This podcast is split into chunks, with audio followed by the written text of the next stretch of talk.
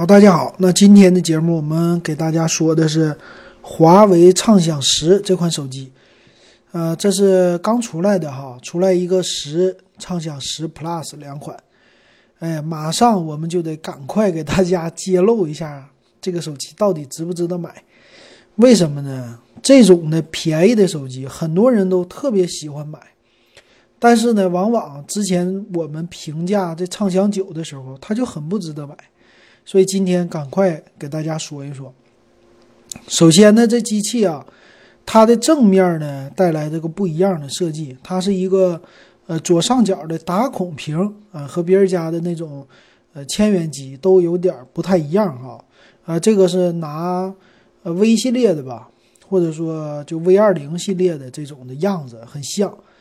呃，在别人家的话，这种打孔屏已经是降得很低了啊。但华为家头一回在千元机的领域用打孔屏，但这机器的背面呢做的就不是那么太好看了。这个背面呢用的是极光色，那就比较老的颜色哈、啊，极光色。啊、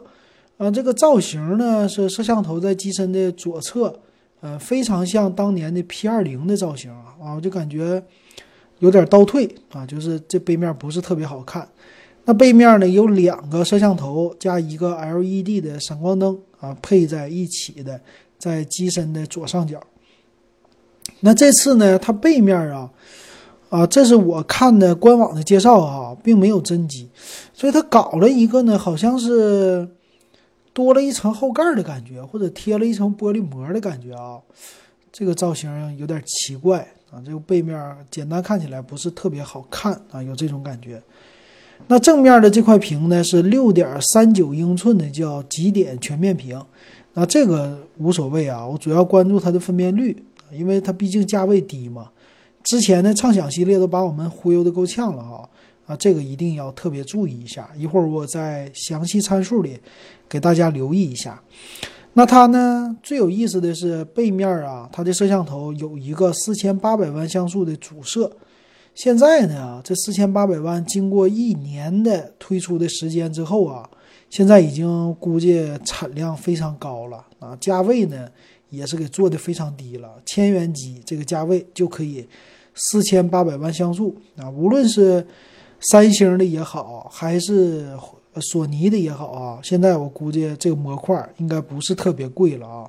要不然不能这么多的手机都采用。还有一个呢，他们家新推出一个技术叫全场景加速引擎，听着名挺有意思的啊，它是叫针对安卓内核进行多项优化，主要是为了提高系统的速度啊，这个仁者见仁，智者见智吧啊，就这种的。呃，正好啊，我们家今天亲戚有一个手机是华为的荣耀 九 i 这个机器，还有一个华为的荣耀十，这两款机器啊，我帮他们升级，都升到最新的 九点一 的系统了。但是从他们的反馈，亲戚的反馈来说，之前用起来比较卡，有这种感觉。那电池呢？这机器用的是四千毫安的电池啊，这个没啥说的吧？四千毫安比较算是普普通一点了啊，没有采用五千毫安啊，这个和千元机的形象不搭配哈。最近我们点评的很多千元机用的都是五千毫安的大电池。那最低配呢，它用的四个 G 内存，高配的用的是八个 G 内存。好一点的是叫独立三卡槽的设计，最大支持到 五百一十二 G 存储卡啊，这个千元机的标配啊也是很好的。然后最新的 E M U I 九点一 的系统了啊，这个也是今天我简单的看了一下这系统啊，呃，有一点落后米 U I 十一啊，这个系统的调字体啊，我就给我们家亲戚的岁数比较大了嘛，属于是眼睛花了。那给它调起来，现在这个米 U I 十一调起来字体可以加粗加大，非常适合老人使用。但是米 U I 九呢，这 九点一 的系统我看了不是啊，字体还是比较小的啊，这一点上希望它能在米 U I 十上面做一个改进啊。那咱们来看看详细参数吧啊，这机器坑不坑啊？首先来说呢，啊，它的处理器啊，处理器方面呢用的是呃麒麟的 七一零 F 处理器 ，七一零啊，这个处理器的性能呢，相当于骁龙六六零的处理器啊，算是一个千元入门的这种的了吧。那其他方面是屏幕啊，屏幕这个呢不出所料啊，卖一千多块钱的手机果然 六点三九 英寸 T F T 材质的 一五六零乘七二零 的 七二零 P 屏幕啊，这一点上缩水了，第一个屏幕缩水了啊。那内存呢 四个 G， 存储呢 六十四 G 和 一百二十八 G 两种， T F 卡最大，刚才说了 五百一十二 G。 那后置的双摄呢也是有一个缩水，是四千八百万主摄加两百万的副摄，前置八百万像素的主摄，后置的四千八百的呢它是 F 一点八 的大光圈，前置八百万的是 F 二点零 的光圈啊，这个不用说了啊，啊也是这种的稍微有一点低配的。但我还不可以忍受的呢是它的 WiFi 哈，竟然减配，用的是单频 二点四 G 的 WiFi， 不支持 五 G 的 WiFi，这一点大大的一个差评。减配蓝牙 五点零 的技术它倒是支持的啊，这可能是为了蓝牙耳机而设置的吧。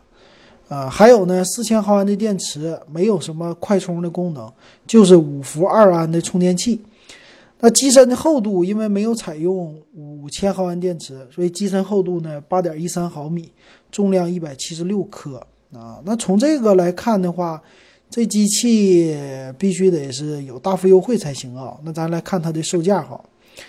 售价方面呢，四加六十四 G 的是一千一百九十九，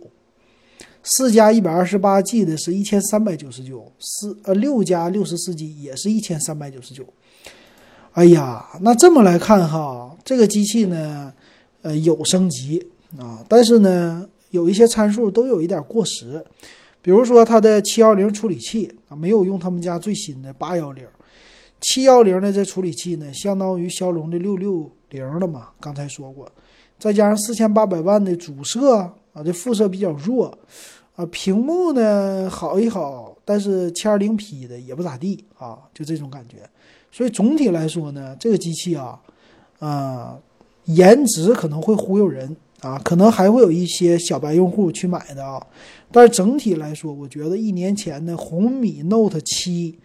和 Note 七 Pro 完全就可以打败它了。四千八百万像素，他们俩也是背面双摄啊，四千八百万像素的主摄加上五百万像素的副摄。那屏幕呢也不比它差，而且呢屏幕是 一零八零 P 的，只是不用这种的打孔屏而已。啊，处理器呢骁龙六六零，那这机器现在那些机器卖多少钱？一零九九吧，啊，就这么一个售价。如果你买二手的就更便宜了啊。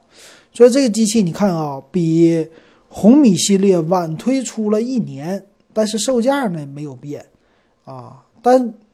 他说呢，给你一堆东西，比如说你在这买，先送你一个自拍杆，又送你什么晒单的前两千名。